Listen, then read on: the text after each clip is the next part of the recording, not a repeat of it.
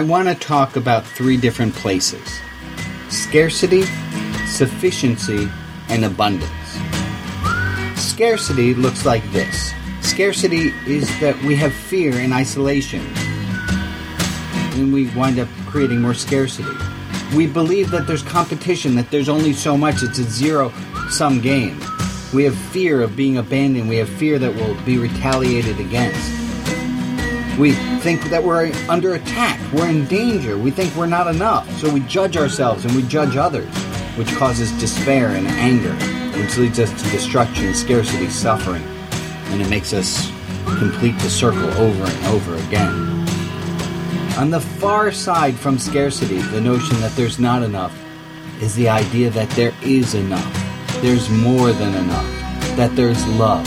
And when we feel love, we feel abundance. We feel connected to all people and to the universe. We feel both acceptance and trust. Acceptance leads us to feel uh, whole, that I'm enough, you're enough, there is enough. We'll forgive ourselves, we'll have surrender, we'll have serenity. We'll be generous. We'll be giving. We'll then have more love. And if we have trust, we'll perceive that we have safety. I'm safe. You're safe. We're all safe. We'll forgive others. We'll have freedom. We'll be creative. We'll take risks. We'll have behavior that extends beyond ourselves, which will lead to creation, abundance, joy, and more abundance. These are both circles. These are both um, cycles that hold on to themselves. They're like those um, little biospheres that nothing else is needed. They water themselves, they maintain themselves. And between scarcity and abundance is this notion of sufficiency that we have enough. That we have enough. Louis C.K. points out the dichotomy between abundance and scarcity some when he says, Everything's amazing and nobody's happy.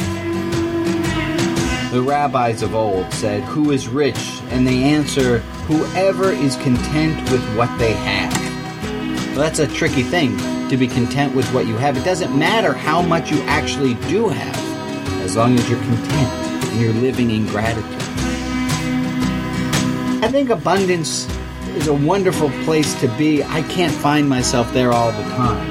And scarcity, I know how to get out of. So I find myself much more in this land of sufficiency, that I have enough right now. And that's enough. It's enough for me. I don't need to be scared. I'm fine. I'm whole. And so are you. With love, Rabbi Brian. Let me add in another thought. I, I, I used to think that people who were content with reality were somehow missing something. And how wrong I was. Now, how grateful I find myself. I'd like to say that I have so much enoughness, I have an enoughness supreme. And I often refer to scarcity as scary city. Where I was born, it's a place I know I'm familiar with. I know all the rules and how to act there.